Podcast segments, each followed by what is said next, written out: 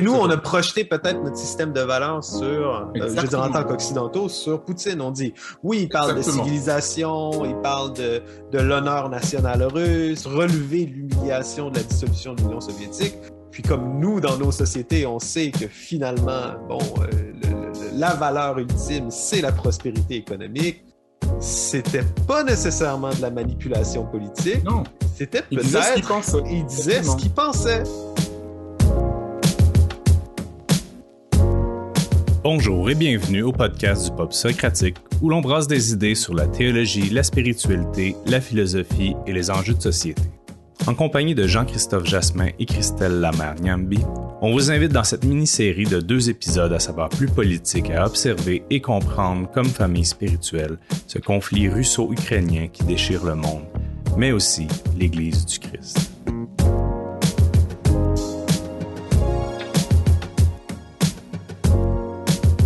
J'ai avec moi mon, bon ami, collègue euh, Christelle Lamère-Niambi. Donc euh, aujourd'hui, on veut juste euh, ouvrir, faire un, après, comme on dit, un primer en bon anglais sur, sur le conflit russo-ukrainien, puis essayer de comprendre pourquoi est-ce que ce conflit-là est vraiment différent des autres, pourquoi est-ce qu'il nous permet de rentrer dans un, nouvel ordre mondial euh, qui va peut-être marquer, enfin, il va probablement marquer euh, une des dates importantes euh, de l'histoire où il y a un avant et un après.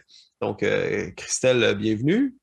Merci, merci Jean-Christophe. C'est un plaisir de pouvoir m'entretenir avec toi. Puis je salue les auditeurs et les spectateurs aussi. Donc, pourquoi est-ce que ce conflit-là est, différent des autres, Christelle? Qu'est-ce qui est. pourquoi c'est important pour les auditeurs de comprendre qu'est-ce qui se passe? Au-delà du choc, je pense qu'il y a le fait que beaucoup de gens ont été, très surpris. C'est un, conflit, on l'a dit, euh, on l'a répété, euh, au jour où on enregistre euh, cette, cette, vidéo, ça fait six jours que le, mm-hmm. conflit est, lancé et il a surpris, il faut dire, beaucoup de personnes, y compris des spécialistes qui observent ce genre de choses. Euh, euh, le fait que c'est un conflit euh, vraiment sur le sol européen, c'est quelque chose auquel on n'est pas habitué. C'est un conflit de, de, grande ampleur. Il y, a eu, mmh.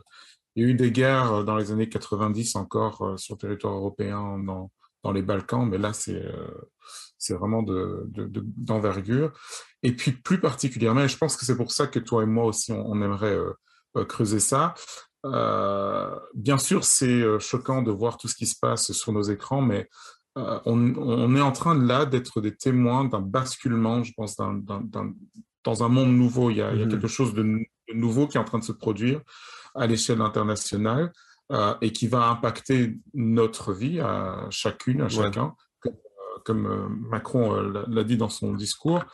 Et puis, voilà, on, pense que c'est intéressant de, bah, de s'arrêter, de, au-delà des analyses euh, que, tout le monde peut voir sur les plateaux de télé, euh, etc., de creuser un petit peu plus loin pour voir tout ce que représente ce conflit, ses racines, là où ça va, puis toutes les répercussions que ça mhm. va avoir, et ce que ça nous apprend en fait sur notre, sur notre monde et sur nous-mêmes.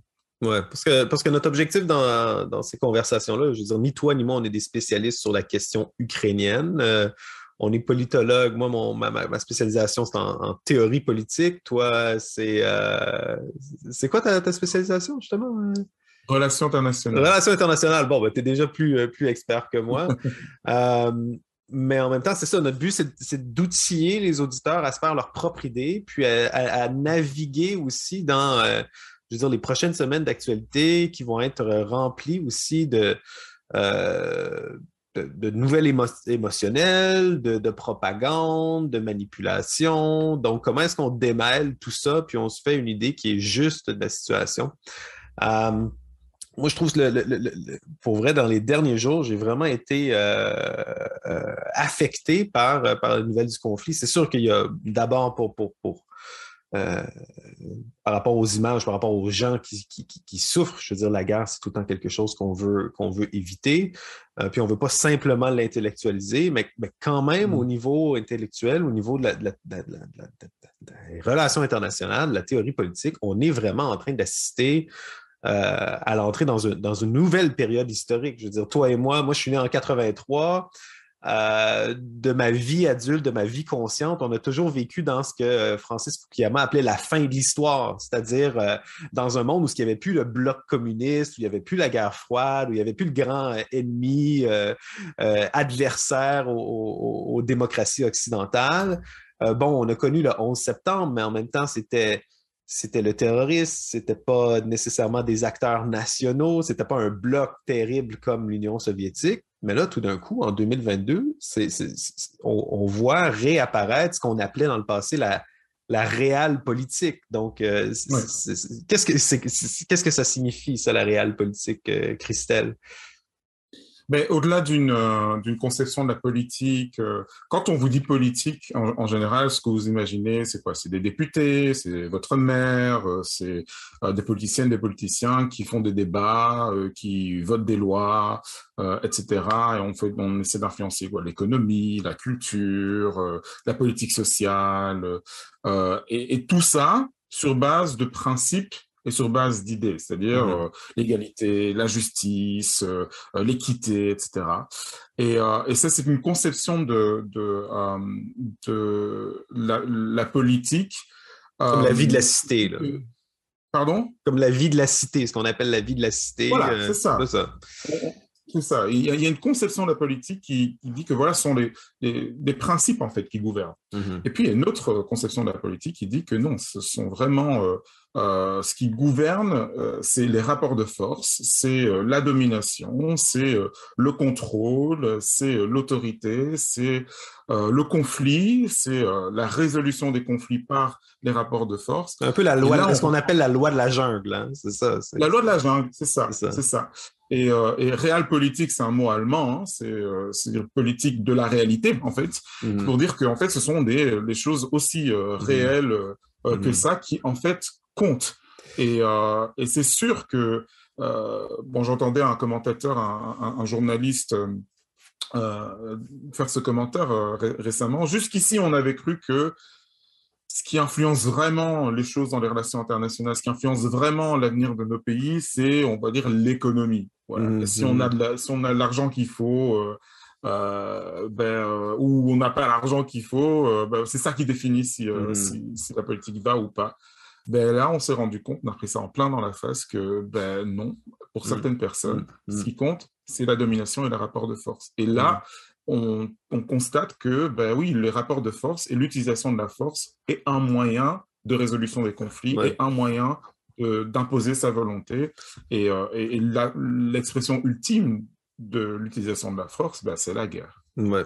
Ben, c'est vraiment la réalité qui vient nous frapper en pleine face. Puis, euh, puis c'est vrai que ça, c'est la, la, différence avec euh, ce qu'on a connu depuis 89, où, euh, dans le fond, le, ce qui conduisait les relations internationales, c'était davantage l'économie, c'est la négociation des grands traités commerciaux, la consolidation de l'Union européenne. Donc, tandis que là, on retombe vraiment à une politique qui ressemble à ce qu'on avait euh, ben, historiquement jusqu'en 89, c'est-à-dire euh, où, il y a vraiment des, véritables rapports de force. Je pense aussi pour notre auditoire, c'est important de comprendre comme la, différence entre la politique locale, justement, c'est que ce soit politique canadienne ou européenne, on a des institutions, on a des lois, euh, on, a, on, a, on a un pouvoir qui s'assure que chacun des acteurs vont, vont, jouer selon les règles du jeu. Puis des fois, c'est choquant de réaliser qu'en relation internationale, oui, on a du droit international, oui, on a comme, je sais pas moi, le tribunal pénal international, mais il n'y a, pas, a pas de véritable entité qui est capable d'appliquer ces règles-là. Je veux dire, les lois valent rien s'il n'y a personne qui est prêt à les, à les, à les comment dire, à forcer les gens de leur, obéir. Puis, euh, ben, c'est pas mal impossible de forcer quelqu'un qui a 10 000 ogives nucléaires à euh, se plier à, je sais pas moi, une décision de l'ONU ou quoi que ce soit. Donc, on, rentre vraiment dans une, dans une zone où ce qu'il y a, c'est vraiment la loi de la jungle. C'est vraiment, on, a beau dire, c'est pas gentil d'envahir un pays qui t'a pas attaqué, mais dans les faits, euh, les, décisions qui sont devant nous sont, sont, sont, compliquées, puis on ne peut pas simplement agir par principe. C'est ça, c'est ça. Et on, en parlera hein, de, de, la puissance nucléaire et ce que ça, ce que ça représente en fait. Euh, et, pourquoi ben, ce conflit, c'est pas un conflit comme les autres en fait. Mmh euh, c'est pas comme ce qu'on a connu par le passé. Bah, tous ceux et toutes celles parmi ceux qui nous écoutent ont, entendu les mots démocratie, droit de l'homme, mmh hum, liberté et, tout ça. à la fin de la, de la guerre froide, pardon, on avait l'impression que le monde entrait dans une phase de son histoire où euh, ce qui allait vraiment compter, c'était ces principes-là. C'est ça. Euh, en fait, le, le, le, mot qui synthétise tout ça, c'est le libéralisme, c'est-à-dire euh, mm. cette, vision du monde basée sur le principe de la liberté. libéralisme culturel, donc on mm. donne aux, gens le droit de faire ce qu'ils veulent. au maximum, l'autodétermination de la personne, libéralisme économique, c'est-à-dire si j'ai envie de euh, développer des produits, ben, je fonde mon entreprise et puis je vends euh, au prix mmh. que le client a envie de, de, de, de vendre, c'est-à-dire euh, un marché libre. et puis, libéralisme politique, c'est-à-dire que les, les, gens ont le droit de s'exprimer, d'exprimer leur opinion. Il y a un débat et puis ensuite tout ça est résolu par les chambres du Parlement. le mmh. conflit est traduit en conflit politique. les guerres sont, sont traduites euh, en, conflit euh, social, etc. On manifeste, on ne va pas prendre les armes. Mhm. Et ces principes-là euh, de la société libérale moderne, c'est ce qu'on appelle la démocratie libérale, on pensait que c'était ça qui allait ben, englober mhm. le monde. C'est-à-dire qu'après mhm. la Deuxième Guerre mondiale et après la guerre froide, on en avait terminé avec l'époque des grandes guerres. Parce que, bah parce que la guerre, c'est horrible et qu'on veut tous la paix et qu'on veut plus jamais retourner mmh euh, là-dedans. Mais on se rend compte que bah, pour pas mal de personnes, l'utilisation de la force reste un moyen de régler ces problèmes. Donc on veut, on veut là dans les dans, dans, notre conversation ici, et puis il y en aura d'autres qui vont, qui vont suivre, creuser vraiment mais pourquoi est-ce que euh, du côté de Vladimir Poutine, euh, pourquoi est-ce qu'en Russie, ils considèrent que c'est juste en fait, mmh de faire la guerre, que c'est mmh justifié, que c'est expliqué? Il y a en fait une, sorte de rationalité, il y a des mmh raisons qui, qui, pour eux l'expliquent, et pour bien comprendre, il faut s'arrêter et réfléchir. Ouais, c'est vrai, que c'est dangereux dans une situation comme ça de tomber dans une, dans une perspective euh, simpliste, euh, ami-ennemi. Je pense qu'on l'a vu euh, même dans les derniers jours sur les médias sociaux où bon, les gens mettent des drapeaux ukrainiens, on est, c'est bien contre mal, l'Ukraine contre la Russie, Poutine et Hitler. De la même manière, Poutine va dire que les, Ukrainiens sont des nazis, puis il va dénazifier le pays. Dans le fond, nous aussi, ce qu'on veut avoir dans les conversations qui vont venir, c'est d'aider les gens à essayer de comprendre l'autre comme un acteur rationnel qui a des intérêts, qui a des craintes, euh, puis qui, va, agir selon ces, présuppositions-là. Euh, maintenant, bon, aujourd'hui, on essaie juste de, mettre l'après, comme quand on peinture un mur, là, on met la couche de fond avant de, discuter de ces questions-là euh, en, profondeur. Euh, Christelle, comment est-ce qu'on en est arrivé là? Pourquoi est-ce qu'aujourd'hui, on a un conflit ouvert entre la Russie et l'Ukraine, alors que la semaine dernière, euh, on pensait encore que c'était euh, peut-être, je ne sais pas moi, de la manipulation ou comment est-ce qu'on en est arrivé là? Alors, je ne vais pas refaire toute l'histoire, mais, mais, mais tu as raison, c'est essentiel de, de, savoir qu'il y a eu un enchaînement d'événements qui nous ont amené un petit peu à l'arrêter la situation à laquelle on est aujourd'hui. Et je tiens à dire que euh, ni pour toi ni pour moi l'idée de euh, justifier euh, la guerre hmm. ou, ou, quoi que ce soit, mais il faut simplement s'arrêter et regarder froidement ce, qui s'est passé. il faut, quand on parle de l'Ukraine, mais il faut réaliser que l'Ukraine en soi est un pays assez jeune. Il existe depuis une trentaine d'années. C'est un pays qui est né de la dissolution, la séparation de ce qu'on appelait l'URSS, l'Union des euh, euh, républiques socialistes soviétiques. Mmh Et donc, euh, il y avait pendant, depuis le,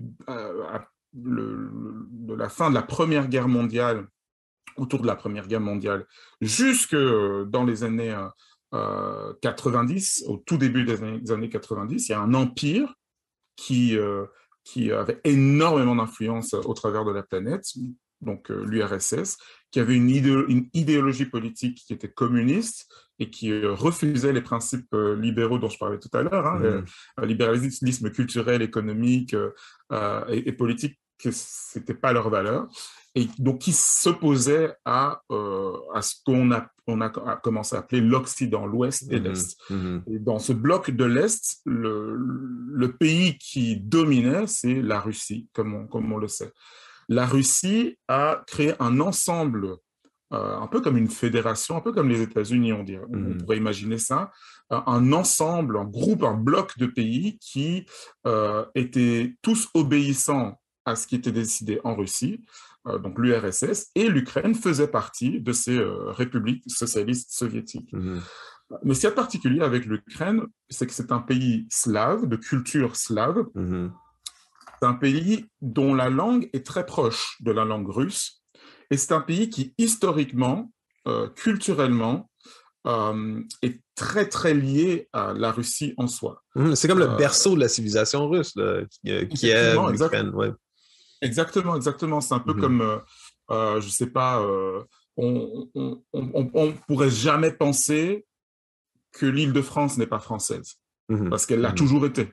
Tu vois. Ben, c'est un, peu, un peu ça dans, dans l'imagination de beaucoup de, de Russes. Ben, L'Ukraine est un pays russe, même si il y a, et, il y a beaucoup de régions russophones aussi. Il y a beaucoup de gens qui parlent russe et pas seulement ukrainien en Ukraine. Jusqu'aujourd'hui, le russe est une des langues officielles euh, en, Russie. ça, c'est important pour nous de comprendre parce que c'est facile de, de, de, regarder ça en disant, bon, ben là, on a deux pays souverains, Ukraine, Russie, puis c'est vraiment purement et simplement l'invasion d'une nation souveraine par une autre nation souveraine, ce qui, ce qui est le cas, ce qui n'est pas faux. Mais c'est aussi, en tout cas de la perspective russe, c'est euh, comme un genre de guerre de réunification, ou en tout cas c'est justifié comme euh, un, peu comme un conflit interne, un peu comme on, aurait avec la Chine et Taïwan, qui considèrent que Taïwan n'est pas vraiment un pays indépendant, mais le restant euh, d'un groupe dans, contre lequel ils ont mené une guerre civile. Donc, c'est important de comprendre quand même de faire cette distinction-là. Oui, oui, oui. Ou on peut utiliser un autre exemple, hein, faire de l'histoire-fiction. Euh, on sait bien pendant la Deuxième Guerre mondiale, ben, la France était coupée en deux. Il y avait, euh, hmm.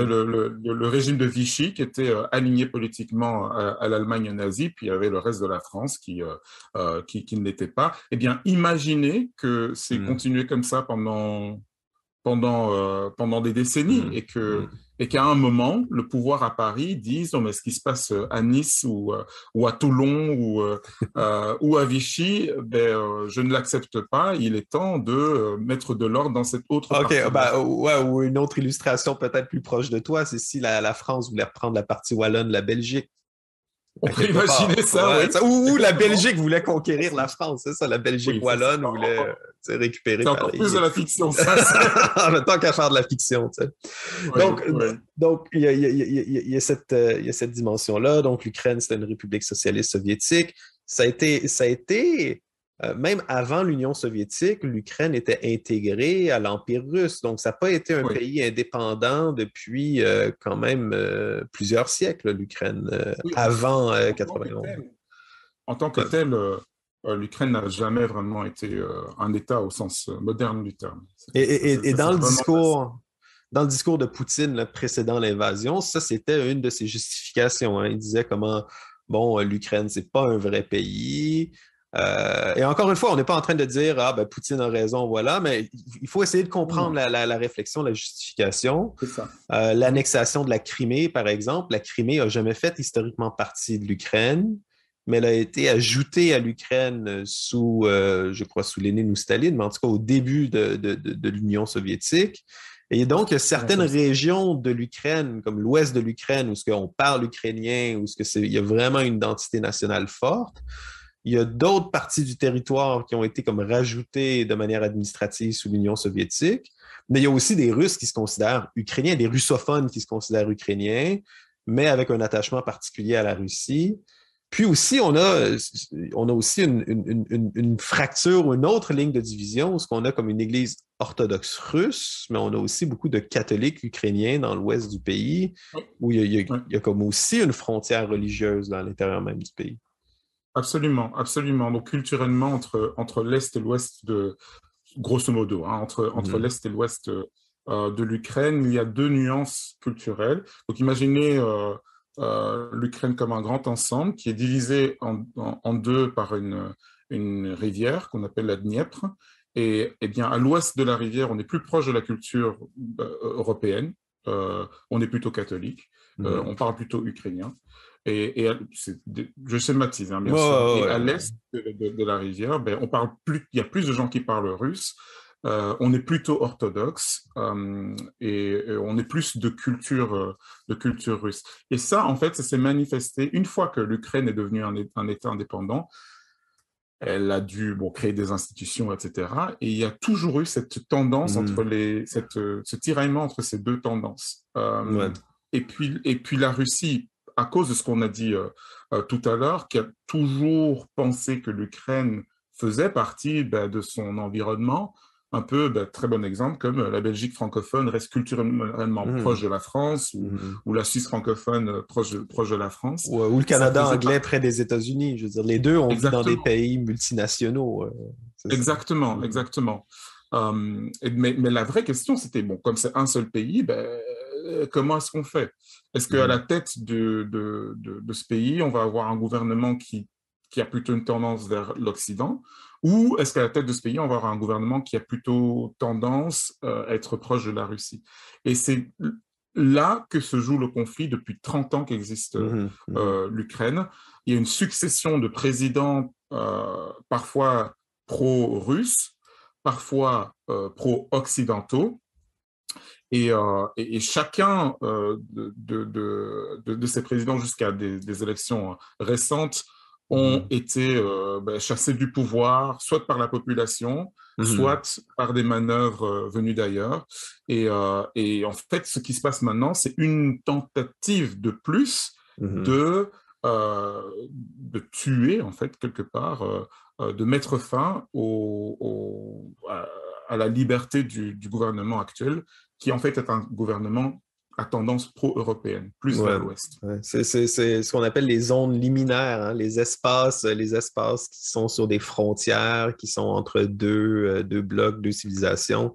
Et donc, donc l'Ukraine, c'est ça, c'est vraiment un pays qui semble en équilibre précaire entre, euh, entre l'Europe puis, euh, puis la Russie.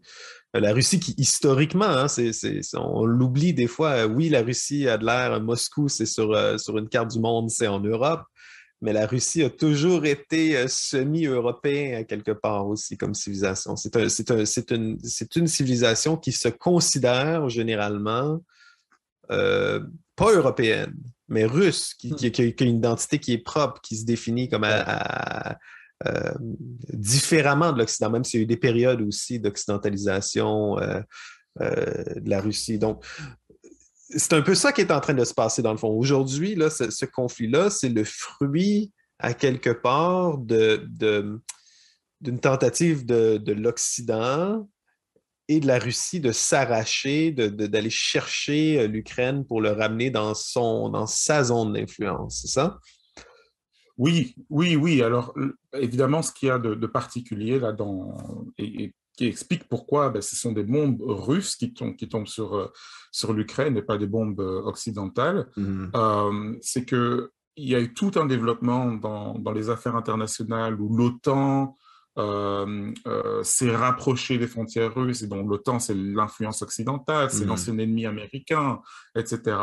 Et à l'intérieur de l'Ukraine, il y a eu en 2014 euh, euh, la, révolution qu'on a appelée la révolution Euromaïdan, où mhm. le, président de, de, de, l'Ukraine, à l'époque, a dû s'encourir. Il a, il a fui, le président Yushchenko, et a été remplacé par un président non plus pro-russe, mais ah. plutôt euh, occidental. En fait, c'était Yanukovych qui est, on, se mêle, hein, je pense, mais moi aussi, c'est Yanukovych qui est parti ou c'est Yushchenko? Oui, oui, oui, oui, autant. Yanukovych, oui, c'est ça, c'est ça, c'est ça.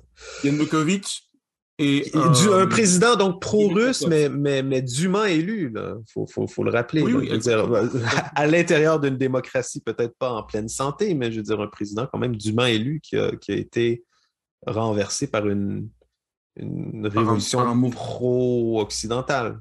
Occidentale, exactement. Et c'est pour ça que cette révolution s'appelle Révolution Euromaïdan. Mm et, et, donc, le, président Yanukovych a été remplacé par un, autre président, Porochenko, qui a solidifié l'envie de ben, la majorité des, Ukrainiens, manifestement, de, de se rapprocher de, de l'Occident. Euh, vous voyez, hein, cette partie. Mais, mais, quand tu dis la majorité des Ukrainiens, euh, je dirais quelque part, euh, le président pro-russe avait été dûment élu. Là, il y a une révolution qui va, qui va placer un, pro-occidental au pouvoir. Les Russes, eux, vont dire que justement, c'est le contraire. C'est la, la, la, volonté du peuple ukrainien, c'était de faire partie du, de la sphère d'influence russe. Mm-hmm. Et c'est une, c'est une euh, manipulation occidentale qui, qui a essayé de l'arracher ou de l'amener euh, en Europe. Moi, moi, en tout cas, à l'université, j'avais étudié il y a longtemps, mais c'était les, on appelait ça les révolutions de couleur, dans le sens que la, la, la révolte d'Euromaïdan en 2014-2015 avait été précédée aussi par ce qu'on appelait la révolution orange en 2004-2005, où c'est à peu près la même chose qui s'est passé, euh, dans le sens qu'il y avait un président euh, pro-occidental qui avait été élu. C'est le contraire, à quelque part. Un président euh, pro-occidental, euh, Viktor Yushchenko, qui avait justement été défiguré par une tentative d'empoisonnement russe. donc finalement, le gouvernement ukrainien pro-russe voulait pas reconnaître son élection. Il y a eu une révolte, puis lui a été élu et, euh, et, a régné jusqu'à, je pense, vers 2010, jusqu'à ce que, ce que ce soit Yanukovych qui soit euh, qui, qui, le remplace. Donc, à quelque part, il y a, si on essaie de garder, puis, nous, en tant qu'Occidentaux, il faut faire attention d'essayer de garder cette perspective russe-là aussi, plutôt que, que seulement la nôtre. Euh, est-ce que, justement, bon, Zelensky, puis le gouvernement ukrainien actuel représentent véritablement comme la, volonté la volonté populaire ukrainienne ou est-ce que cette, volonté ah populaire-là est, impossible à définir ou elle est vouée à diviser? La, raison, la raison pour laquelle je me permets de, dire mmh. que c'était la majorité de la population euh, euh, ukrainienne, euh, c'est que la, la, révolution Euromaïdan a été déclenchée parce que le pouvoir à l'époque avait refusé d'entériner un accord d'association avec euh, l'Union européenne, mhm. avec, euh, avec l'Occident, ce qui a frustré beaucoup de gens, bah, la tendance pro-occidentale. et puis, il y a eu une, une, révolte. et cette, donc cette révolte a, donné lieu à, l'accession du, président Poroshenko, donc le, le, président qui était président avant le président actuel. Euh, mais le, le, euh, le président Poroshenko est arrivé au pouvoir au moment où vous avez ces républiques à l'Est, ou ces, ces, mhm. euh, régions, ces provinces qui ont décidé de faire sécession, qui ont décidé de se rapprocher de, de, la Russie. Et en fait, l'Ukraine a perdu des bastions pro-russes mhm. dans sa propre population. Donc le soutien à la Russie s'est affaibli. De deux, il y a eu une révolution et hmm. les gens ont soutenu euh, les révolutionnaires. Et puis ensuite, il y a eu une sorte de stabilité du pouvoir hmm. pro-occidental, ce qui quelque part et qui s'est matérialisé encore plus dans le fait que ben, le président actuel, Zelensky, a été est un président pro-occidental hmm. qui a été élu à la régulière. En tout cas, c'est ce que les observateurs euh, euh, de l'OSCE disent. Et, et, donc, en fait, ce qui s'est passé entre 2014, cette révolution Euromaidan, et aujourd'hui, c'est que l'Ukraine s'est progressivement rapprochée de l'Occident. Et l'Ukraine a marqué une sorte de différence hmm. culturelle avec la Russie. Donc, à quelque part, si tu prends une Ukraine, mettons, en 2010, qui est... Qui est euh, bon, si tu prends une Ukraine vers 2010 qui est, qui est peut-être à cheval entre l'Europe et la Russie, mais que là, tu soustrais la Crimée, qui est une région euh, majoritairement russophone qui a été annexée à la Russie, par la Russie. Et tu soustrais aussi à ça les deux, euh, les deux républiques euh, russes. Ben là, ce qui reste de l'Ukraine, dans le fond, est ta forte majorité bon, ethniquement ukrainienne et aussi alignée sur l'Europe, quelque part. Oui. Oui, exactement. À, quelque part, à quelque part en, annexant ces territoires-là, la Russie bon, c'est pris des parties de l'Ukraine, puis, puis les a annexés ou semi-annexés, mais de l'autre côté, a fait de ce qui reste de l'Ukraine un, groupe beaucoup plus aligné, ironiquement, beaucoup plus, ou paradoxalement, beaucoup plus aligné avec l'Europe. C'est ce qui s'est passé euh, ailleurs. Hein. Mmh mmh euh, mmh une autre euh, ancienne république socialiste soviétique, c'était la, Pologne. et vous avez plein de pays qui, qui, font, maintenant font partie de l'Union européenne, qui ont vécu avec les, les soviets à l'époque, on disait les soviets, qui étaient russes, sous l'influence russe. Ben, les Polonais, ils sont slaves, les, les Tchèques sont slaves, les Slovaques sont slaves. et,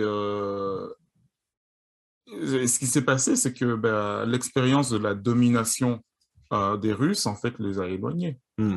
euh, des, Russes. Et je pense que c'est ce qui est en, train de se passer avec, sans doute, euh, une des cultures qui, qui, était les plus proches de la Russie, avec le Bélarus. Hein, la hmm, culture biélorusse est aussi proche de la Russie culturellement. Ben, c'est que les Ukrainiens sont en train de s'éloigner culturellement des, hmm. Russes. Et, et ça, c'est en train de créer les, euh, l'éclatement qu'on est en train de voir. Mais cet éclatement, il est en train d'avoir un impact sur énormément d'autres choses, euh, sur l'économie mondiale, mm-hmm. sur le prix du gaz, sur le retour du conflit nucléaire, sur le fait qu'on voit aujourd'hui l'Union européenne, je pense, plus unie que jamais, mm-hmm. Euh, mm-hmm. plus que jamais. Peut-être au lancement du projet européen, il y avait, il y avait l'unité. Et qui va se concevoir différemment parce que, bon, la question militaire en Union européenne, ça a toujours été une question. Est-ce qu'on se fait une armée de l'Union européenne? Euh, bon, l'Union européenne, c'était d'abord une intégration économique. En tout cas, on repassera à ces, questions-là sur justement l'idéologie libérale, mais c'est quand même une nouvelle identité. Le, conflit va changer l'identité européenne. Absolument, absolument. Je pense qu'on parlera euh, dans une, génération ou deux, on parlera à peu près de, l'invasion de, l'Ukraine, euh, ben, comme on a parlé des attentats du 11 septembre, et je dirais même comme on parlait de la chute du mur de Berlin. C'est mmh des, mmh mmh dates, euh, des dates charnières dans l'histoire. On est vraiment en train d'en vivre une. Et c'est aussi une date qui donne, euh, une situation qui donne beaucoup d'incertitudes. On ne sait pas trop ce que l'avenir réserve. on vit dans un monde qui, de nouveau, est secoué par le danger, par, la, par le risque de la destruction. Euh, par euh, l'importance des, des, récits qu'on se fait aussi. C'est des choses qu'on s'imagine. C'est-à-dire, mon pays, était, il, joue tel personnage dans telle histoire. Ouais, ouais, ouais. Euh, et votre pays, il est tel personnage dans telle histoire. Et, on voit tout ça en jeu. Et en fait, on se rend compte que, ben, ben, en fait, ouais, la politique, ça, ça, a vraiment une influence sur notre vie. Mmh. Euh, et, et, nous, en tant que citoyens, ben, il nous faut euh, avoir un peu les clés pour comprendre ce qui se passe, pour réfléchir à notre euh, comportement, pour savoir aussi comment s'auto-défendre intellectuellement devant, devant tout ce qu'on reçoit. Oui, exactement. Parce que c'est ça ce qu'on appelle la, cultivation de la vertu. Je pense qu'on va y revenir souvent sur cette chaîne-là, c'est-à-dire euh, la vertu, c'est juste la qualité, l'art d'être humain, d'être un humain complet, accompli. Mm-hmm.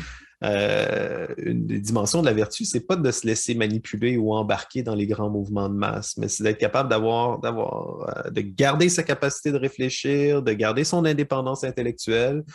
Puis, euh, puis les grands conflits emmènent toujours leur lot de, mobilisation, de propagande. On l'a vu avec la COVID aussi. Hein. On est embarqué presque dans, un, dans une monoculture, une manière de, On a été euh, influencé, manipulé même, je dirais, de, certaines façons. Et là, on, veut garder une tête froide et cultiver justement, cette, outiller l'auditoire pour être capable de se faire une idée et de, se protéger des influences euh, ben, qui vont voir, hein. je veux dire, il va y avoir une propagande pro-ukrainienne, il va y avoir une propagande pro-russe aussi sur les médias sociaux, et il faut être capable de la, discerner. Euh, juste revenir à la question de, qu'est-ce qui se passe aujourd'hui, parce que là, on a parlé un peu de l'arrière-plan historique, mais bon, mais pourquoi est-ce qu'aujourd'hui, pourquoi est-ce qu'en février, euh, pourquoi est-ce qu'en février 2022, maintenant on est le 1er mars, euh, pourquoi est-ce que là, il y a une guerre? Parce que je veux dire, la semaine dernière, même plusieurs, moi-même, je pensais que, euh, bon, oui, la Russie amassait des troupes près de la frontière, mais c'était euh, fort probablement une, tentative de manipulation, de mettre une certaine pression sur le gouvernement ukrainien, mais un bluff à quelque part hein, quand on parle de, comme, euh, comme au poker. Là, euh, Poutine faisait semblant d'avoir des meilleures cartes qu'il en, en, avait vraiment. Et c'est pour ça que c'est autant choquant aujourd'hui. Donc pourquoi est-ce qu'on est en guerre euh, cette semaine puis on ne l'était pas la semaine dernière? Bah, parce qu'il y a eu une, une invasion. ça, ça, paraît bête, mais, mais, mais, mais, tu l'as bien dit, hein, c'est quelque chose qu'on pensait euh, impensable parce que, parce que la guerre est, euh, est, quelque chose qu'on qu'on cherche à tout prix à éviter. Et guerre et mmh Europe, ça ne va pas ensemble, en fait, dans, mmh dans, dans, la conception des gens. Mmh euh, alors, il y a, y a, deux grandes sources pour, pour nous aider à, à comprendre pourquoi est-ce qu'il y a la guerre aujourd'hui. Euh, et, puis, euh, et puis une troisième que je mentionnais à, à la fin. La première, bah, c'est les discours de, de, Poutine. Mmh euh, parce que c'est étonnant, mais en fait, Vladimir Poutine, depuis, depuis une quinzaine d'années, ben, il, écrit, il, écrit beaucoup. Mmh, ouais. des, des longs discours publics où il est très, très ouvert sur sa conception des choses. Mmh. Euh, et les gens, euh, moi j'ai pu observer ça, bon je parle pas russe, hein, mais je suis, mmh. je suis un petit peu l'actualité internationale et je gratte un petit peu pour savoir ce qui se passe dans, dans, dans divers pays, en particulier un grand pays comme la Russie. Euh, à la télé russe, c'est un des grands événements de, de l'année en fait. Mmh. C'est les longs discours de Vladimir Poutine. Et donc il garde sur un plateau de télévision avec un public de plusieurs centaines de personnes il est interviewé par des journalistes, euh, et c'est pas comme les, interviews de, présidents qu'on connaît en, Occident. Non, on, lui permet de dérouler son opinion parce que c'est le leader du peuple mm. euh, et, qu'il a été élu euh, après tout et qu'il a un soutien dans la population. Et en fait, Vladimir Poutine explique sa vision du monde, sa vision de l'histoire, sa vision des rapports de force, ce qui est vital et important pour la Russie. Et, euh, et, en, et, quand on observe ça, en fait, on se rend compte qu'il n'a pas le même, les mêmes échelles de valeur mmh que, que ce qu'on pourrait se dire euh, en, Occident.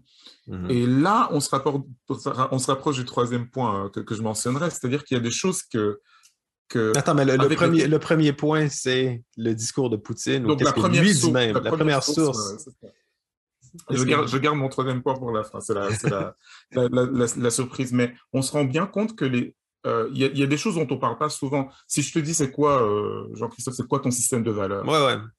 Euh, enfin, je vois, je sais même pas si les gens sont capables de répondre à, cette, à cette question-là. Mais on se rend compte que quand on n'a pas les mêmes systèmes de valeurs, ben parfois on a des, des, des angles morts, on n'arrive pas à voir ce que, ce que l'autre pense, ce que l'autre euh, euh, valorise et comment l'autre fonctionne. Mhm. Euh, et nous, et nous, on a projeté peut-être notre système de valeurs sur, je veux dire, en tant qu'occidentaux, sur Poutine. On dit, oui, il parle de civilisation, il parle de, de l'honneur national russe, il parle d'intégrer, de, de, se relever l'humiliation de la dissolution de l'Union soviétique, mais quand même, euh, la Russie est dans un, rapport commercial avec l'Europe. Euh, un conflit, ça aurait un coût économique important. Puis comme nous, dans nos sociétés, on sait que finalement, bon, euh, la valeur ultime, c'est la prospérité économique. Bon, il peut parler comme ça, mais c'est juste, c'est juste une manière de, de, comment dire, d'exciter les électeurs, mais on sait bien qu'au final, c'est l'argent qui mène le monde. Et comme ça serait un suicide économique de faire ce genre de, geste, ça n'arrivera jamais. Et là, tout d'un coup, on se rend compte que, ah ben attends, ce que Poutine disait depuis 15 ans, c'était pas nécessairement de la manipulation politique. Non. C'était peut-être. Il disait ce qu'il pensait. Il disait ce qu'il pensait. Puis pour lui, l'argent, c'est de dire, bah oui, OK, vous pouvez, euh, je veux dire, les, les conséquences économiques aujourd'hui déjà sur la Russie sont, sévères, mais au final, euh, même si le rouble ne vaut plus rien, euh, le blé continue de pousser, euh, le pétrole, le gaz continue de sortir de la terre, puis la Russie va être capable de fonctionner de manière semi-autarcique. Exactement, exactement. Donc, voilà, il nous, on pense que l'économie régit tout, que l'importance des valeurs démocratiques ou le fait d'être bien vu ça, ça, ça, supplante tout. Ben non, il y a des gens pour qui ben, l'honneur, euh, la tradition, euh, l'espace culturel, euh, la patrie, la nationalité, tout ça. Ou une conception d'histoire aussi à très long terme, c'est ça. Oui. Mm. Exactement, exactement. Et, et, ça compte aussi quand on regarde ce qui se passe pour d'autres acteurs en arrière-plan de ce, de ce conflit. Quand on pense à la Chine, euh, euh, quand on pense aux, États-Unis, euh, en fait, ce sont des logiques qui sont différentes. Et ça, il faut, apprendre, réapprendre mmh. à, à, à, voir, à voir cette dimension des choses. Et tu me demandais pourquoi il y a la guerre. Il y a, il y a aussi des, des, raisons, enfin des explications, on va dire, qui, sont, qui relèvent un petit peu de, des relations internationales. ça, c'est ton deuxième point, ça, c'est ça? C'est ma deuxième... Euh, deuxième source de deuxième source ben, euh, ben, oui, voilà, c'est euh, le, le, fait que l'OTAN existe, le fait que l'Union mmh. européenne existe, le fait qu'il y ait un accord de, de, partenariat entre l'Ukraine et l'Union européenne, le fait qu'il y ait une, des, provinces séparatistes, euh, euh, le fait que euh, en fait, la Russie n'est jamais véritablement sortie de la logique de la, de la guerre froide, le fait que l'OTAN est dominée par les États-Unis, tout ça aide à, comprendre le, mmh. qu'il y a un rapport de force qui n'a jamais vraiment cessé au sortir de la, Deuxième Guerre mondiale.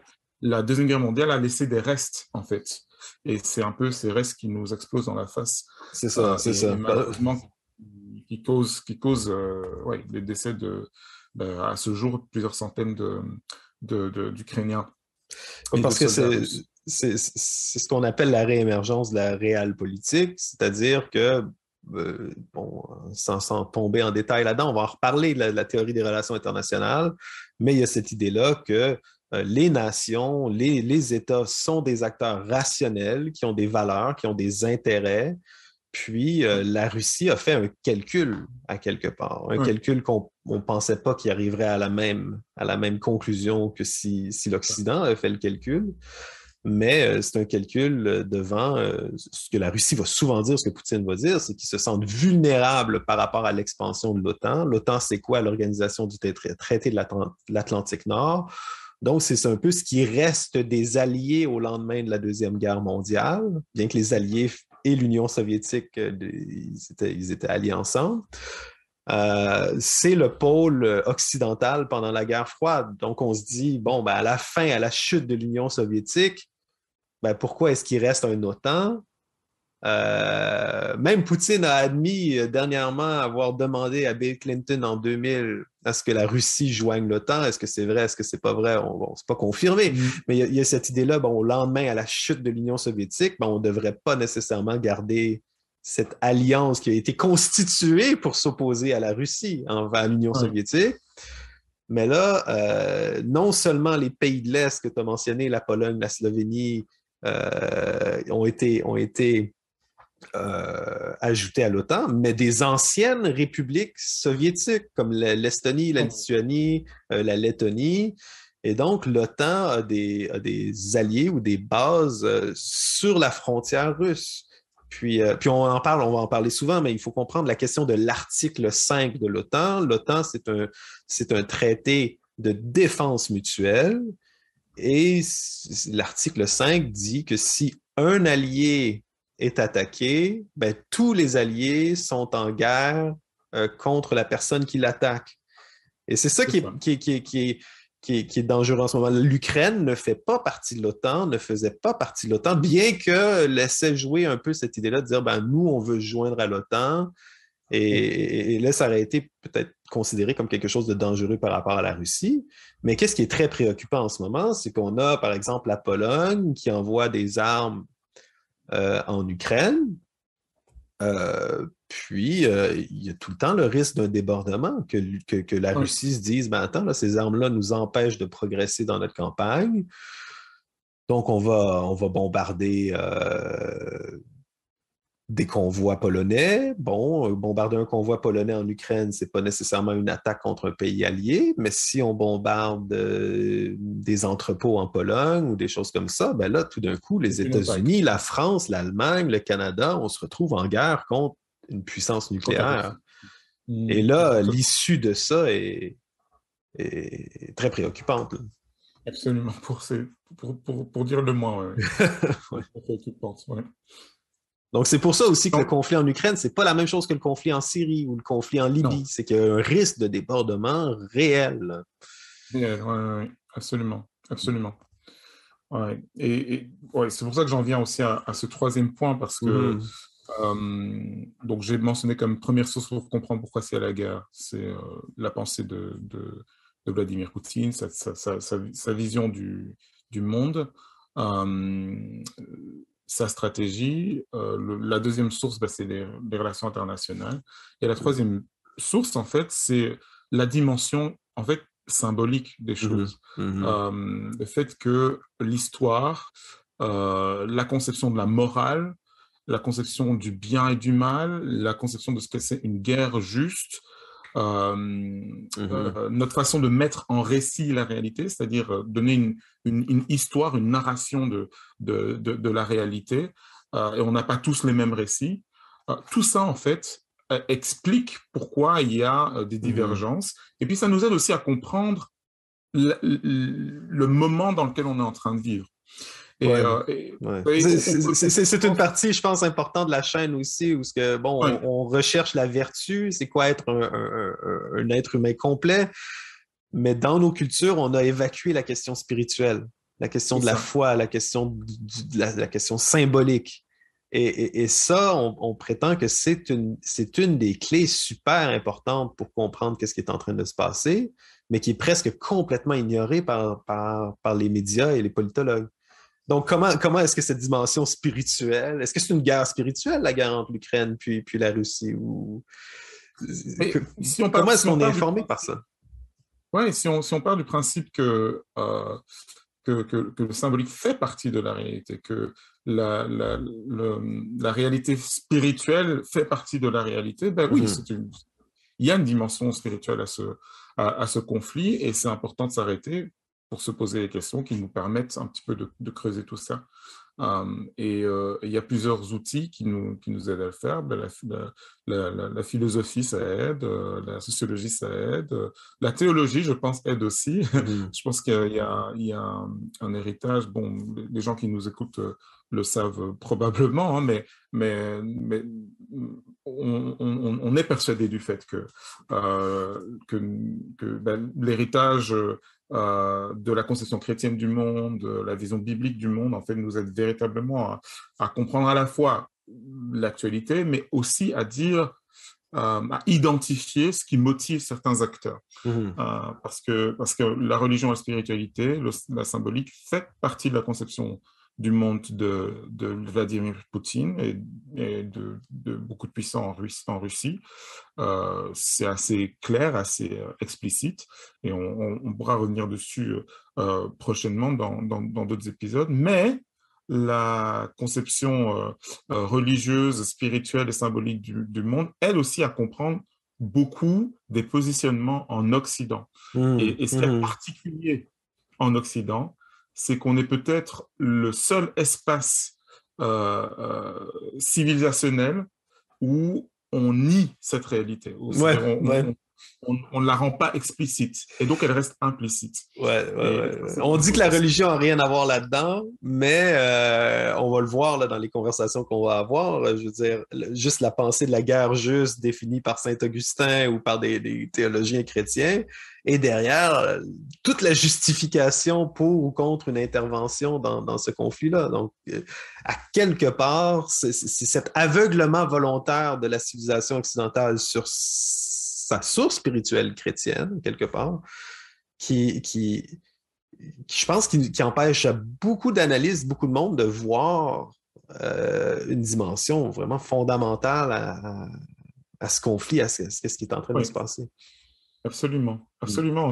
Si, si vous vous dites, je trouve que c'est horrible cette guerre et qu'il ne devrait pas y avoir de guerre, et d'ailleurs cette guerre n'est pas justifiée, en fait, en disant ça, vous invoquez des principes mm-hmm. qui ont été façonnés dans une pensée euh, ben, chrétienne, en fait, mm-hmm. influencée par des, auteurs euh, qui se sont euh, référés à, la Bible. Alors, peut-être que vous, personnellement, c'est pas, ça ne fait pas partie de mm-hmm. votre conception du monde, mais ce sont des valeurs qui, qui sont descendues de là, et c'est important de réinterroger ces valeurs pour voir pourquoi est-ce qu'elles sont importantes et pourquoi est-ce qu'il y a des conflits aujourd'hui. Donc, les sept clés, on, veut lancer une série, une petite série, euh, sept clés pour comprendre le conflit. Donc, on a déjà mentionné les grands thèmes dans cette conversation-là, mais on veut parler donc des acteurs, donc c'est-à-dire euh, la Russie, l'Europe, vraiment faire un petit tour d'horizon géopolitique. Euh, on veut parler de la, question des armes puis en particulier de la dimension euh, nucléaire. Euh, pour, beaucoup de gens, ça fait partie d'un passé lointain, cette idée-là de la, menace euh, d'un échange nucléaire qui, qui, fait partie quand même du calcul, des calculs de risque par rapport à ce conflit. On va parler de la question des réfugiés. On s'attend à avoir peut-être 2 millions de réfugiés en Europe dans les prochains mois. Qu'est-ce qu'on comment est-ce qu'on conçoit ça? Euh, les différents scénarios d'avenir, je veux dire, à quelque part, au fur et à mesure que la guerre avance, ben, il y a des pistes de sortie euh, qui deviennent plus ou moins probables. Donc, comment est-ce qu'on va sortir de ce, conflit? Euh, les grands principes pour bien comprendre, on a, parlé du libéralisme, on a parlé de la réelle politique, on va parler aussi de, la question du traditionnalisme ou de l'eurasianisme qui, qui, vient de, plutôt de penseurs russes comme Alexandre Dugin. Euh, puis la question des grands récits, la question des récits, la question spirituelle, comment est-ce que, les nations se voient dans, dans cette, euh, dans cette guerre-là, dans ce jeu-là. Puis en fait, propagande. On pense que, surtout à l'ère des médias sociaux, bon, nous, on ne reçoit pas encore d'argent de la Russie ou de l'Ukraine pour, euh, ce conflit-là. On espère déplaire à tout le monde. Mais déjà, on voit dans les derniers jours à quel point il y a des des tactiques de propagande. On voit, on plein de comptes qui viennent d'être créés sur Twitter, euh, qui ont de l'air américain ou français, puis qui se positionnent pour ou contre euh, un, des acteurs du, euh, conflit. Donc, on va être manipulé sur les médias sociaux par rapport à ce, conflit-là. Donc, comment est-ce qu'on fait pour un petit cours d'autodéfense intellectuelle aussi par rapport à, à ce qui va venir? Donc, euh, Christelle, ben, je te remercie euh, pour, euh, pour ce temps qu'on a pu passer ensemble. C'est toujours le fun d'avoir ces, ces, échanges transatlantiques ensemble. Puis donc, transatlantique, euh, je, vais te souhaiter une bonne après-midi parce que moi, il y a le. bah oui, c'est vrai, il fait noir chez vous. Hein. Moi, je m'en vais dîner bientôt. Dîner, mais pour vous, c'est le déjeuner, là, en tout cas. Bon, on n'embarque pas là-dedans. Ah ouais, bon, ok, vous parlez un bon français, c'est bon. Euh, donc, ben, écoutez, euh, dans les prochains jours, il va y avoir d'autres épisodes. On vous invite à, nous suivre, à partager.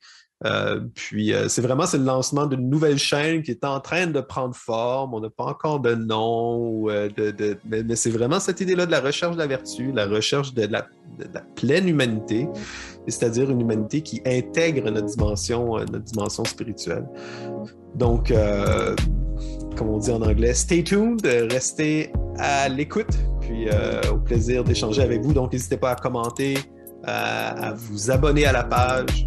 Puis, euh, puis on veut rentrer en dialogue avec vous aussi. Euh, c'est ça. Merci beaucoup. À la prochaine. Le podcast Hip-Hop Socratique vous est présenté grâce à une collaboration entre Multicé, Mouvement Jeunesse et Pouvoir de changer. Notre objectif est de cultiver l'esprit critique, l'écoute attentive et la prise de parole sensée en donnant à chacun l'occasion d'interagir avec un enjeu ou un sujet d'intérêt actuel à partir d'une perspective de foi. Suivez-nous sur Facebook pour être informé de nos prochains épisodes